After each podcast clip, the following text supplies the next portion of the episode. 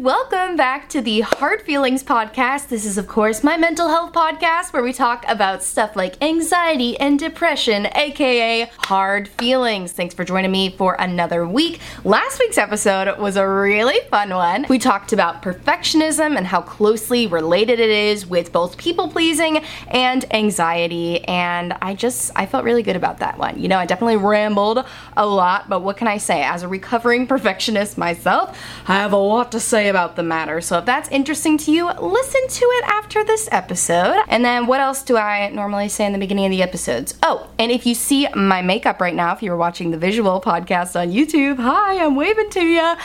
Check out the description box. I'll put up the details for this gorgeous pastel graphic liner look that I've got going on. And if you're not seeing me and your interest is piqued by hearing about pastel eyeliners, then definitely subscribe on YouTube and follow me on Instagram for more bold makeup and mental health content. But okay, moving on to today's topic, which is social anxiety. Yet another mental health topic that is very near and dear to my heart because I'm riddled with it. Social anxiety is one of the stronger subheadings of my anxiety. I lose all of my words when I think about having to socialize, especially with people I don't know. And this topic is really prevalent to me this week because you'll be hearing this on Friday or anytime after Friday you're listening to it, but on Wednesday of this week, I got invited to a networking event, I guess you can call it. It was a skincare launch that I got invited to, which is more like a networking event, but yeah, I was absolutely terrified to go because I did not know a single other person who was gonna be there.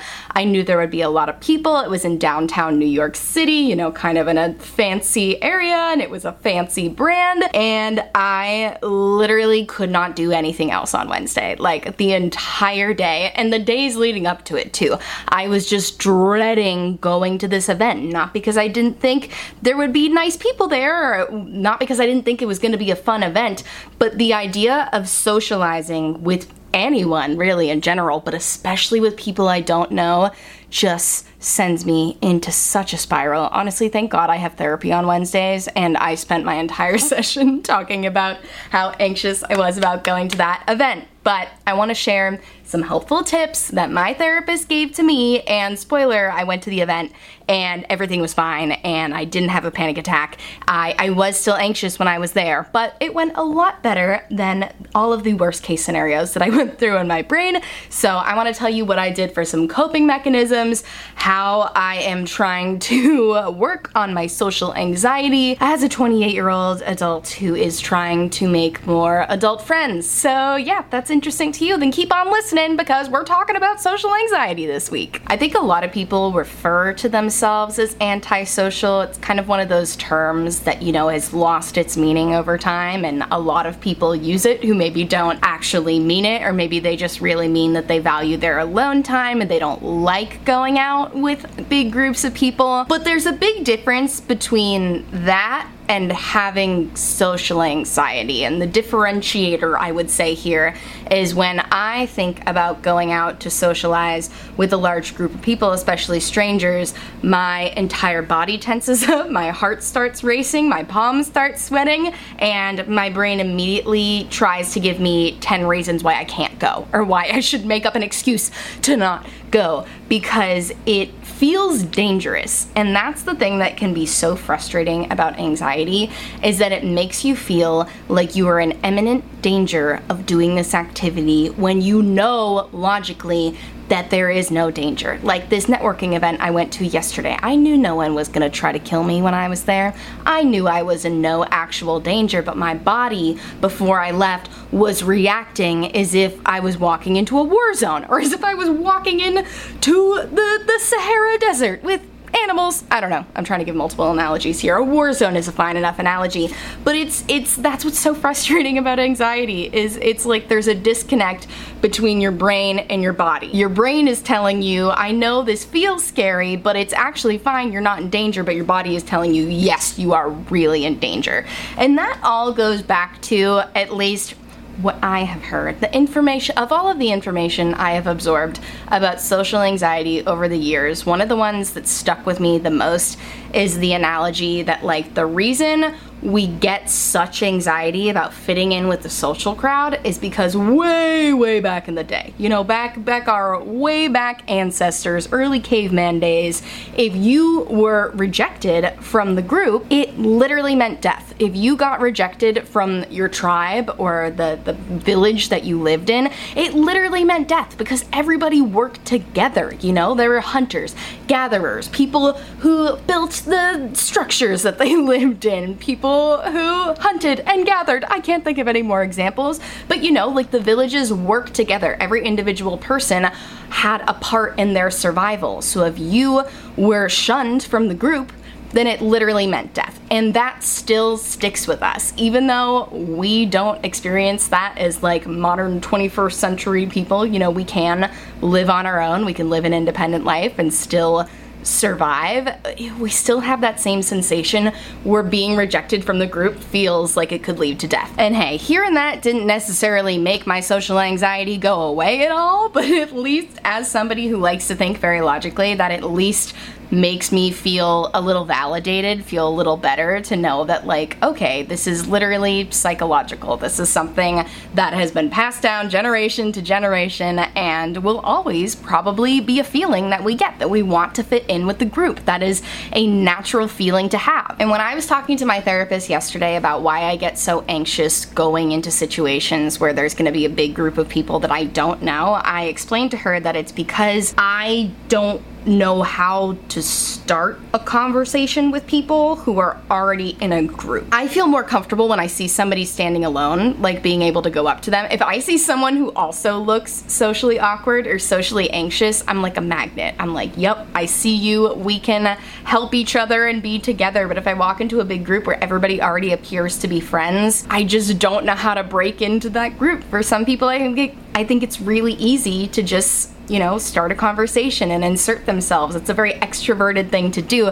I am not an extrovert. I'm an introvert to my core. So the idea of having to cut in to a conversation that's already happening, no. My anxious brain is like, absolutely not. That is not an option for you, ma'am. But like I said, the event ended up going fine. I did not overcome that fear of interrupting a group of people that were already talking to each other. I only really talked to people who were standing alone, and I still had a good time. And I think like taking that off the table for yourself is a perfectly okay thing to do. That's something my therapist really comforted me with yesterday, of saying like, there's no expectations. Like the word networking as socially anxious people can send us into shutdown, because we hear the word networking, we immediately, at least I immediately, have this visualization of a prominent businessman walking into a board meeting where he's schmoozing and talking with everyone, and you know, there's cigars being smoked and it's the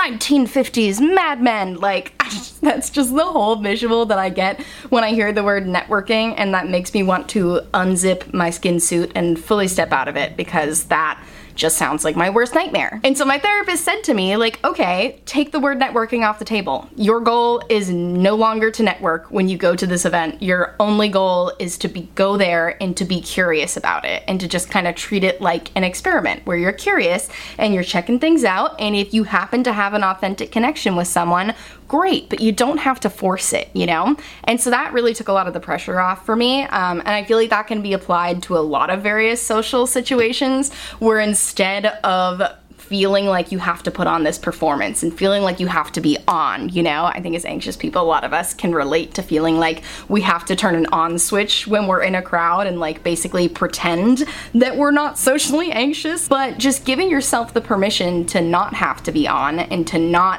have to accomplish anything, and to just go be present and be curious, it helped a lot for me. And I used a similar method a couple months ago where I had to go to another social event where I didn't know anyone, where I literally have this written on a sticky note on my mirror behind me here. And it says on this sticky note, what if instead of fearing the unknown, I was curious about it? Because that's one of the biggest things that my mental health issues, I guess, struggles all boil down to, is I am absolutely terrified of the unknown.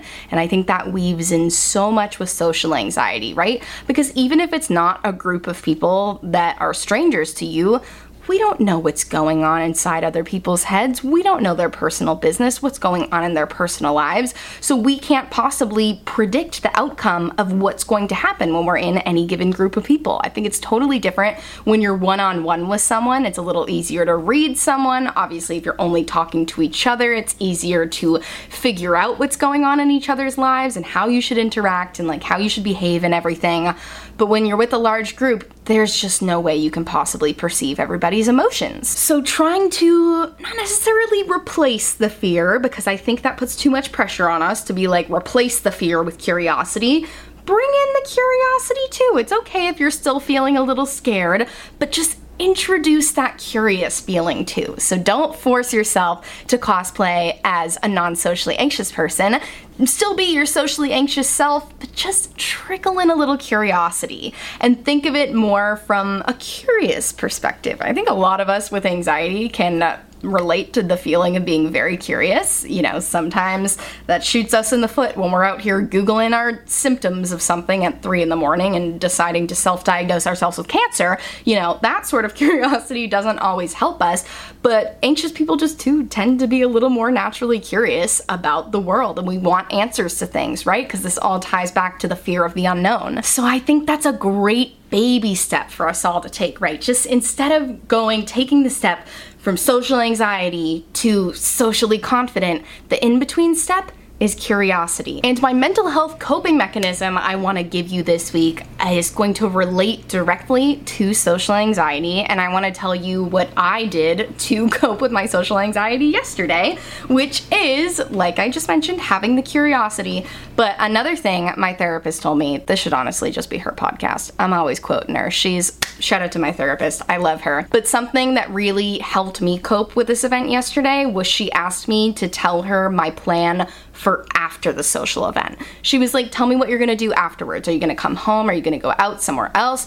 And so I sat there and I was like, okay, well, I'm gonna have my boyfriend meet me there afterwards, which, great tip. If you're going somewhere where you don't know anyone and you can't bring a friend with you, see if you can have a friend meet you afterwards. You know, if that's in the cards, I understand it's not always, but I said, okay, my plan is my boyfriend's gonna meet me there afterwards, and then we're gonna come home and we're going to get dinner, and then we're gonna play with my cat all night because I am a cat lady. I'm obsessed with my cat, Bert. He is the absolute light of my life. He is my son. This is Bert. He is the absolute love of my life. He's a perfect little man. And oh, he's purring. I swear the frequency of his purring is more healing than any antidepressant. Don't quote me on that. I don't actually mean that, but I do a little bit. Now you gotta come over to the visual podcast if you want to see the boy. He's so sweet. But just like going through and dictating that plan out loud of what I was gonna do afterwards gave me some comfort to know that on the other side of this unknown event,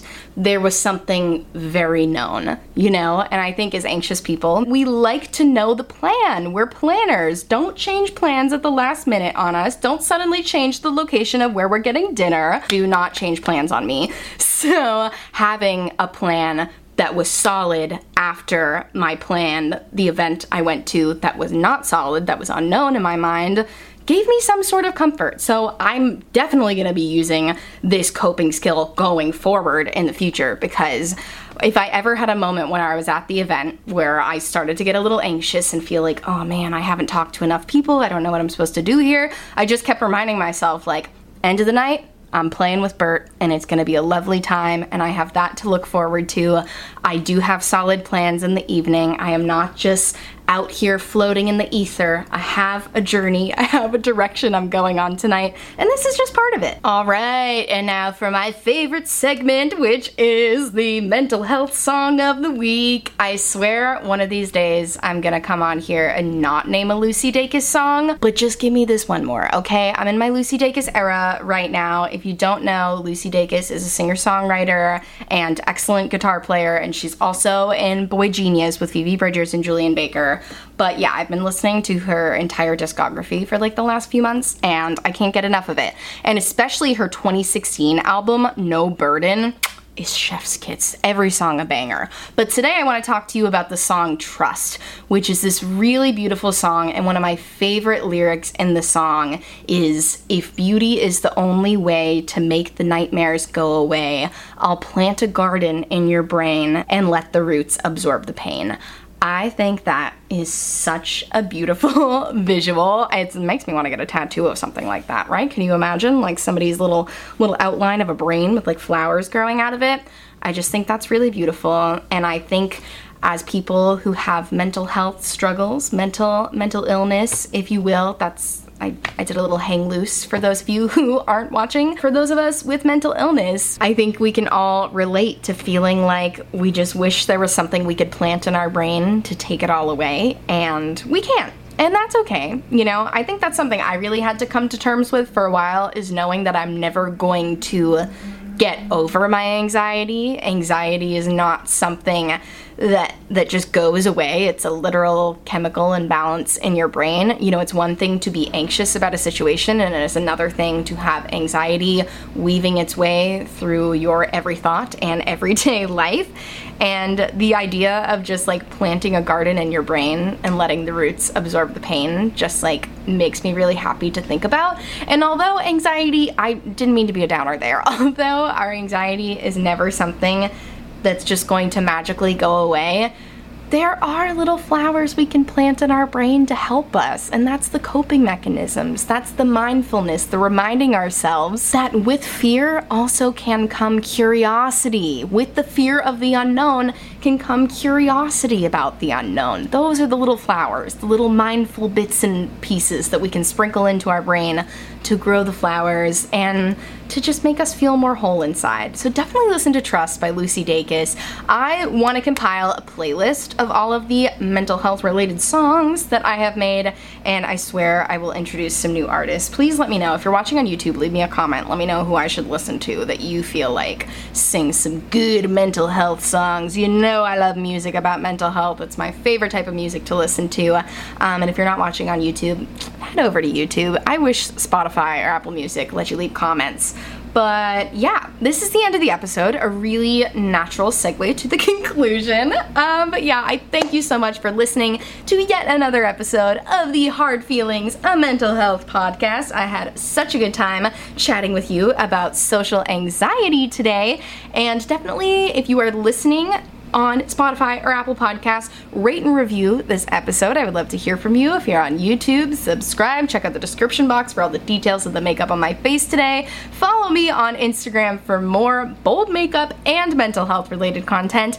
And I thank you so much for listening, and I'll talk to you with a new episode next Friday. Bye! Take care of yourself!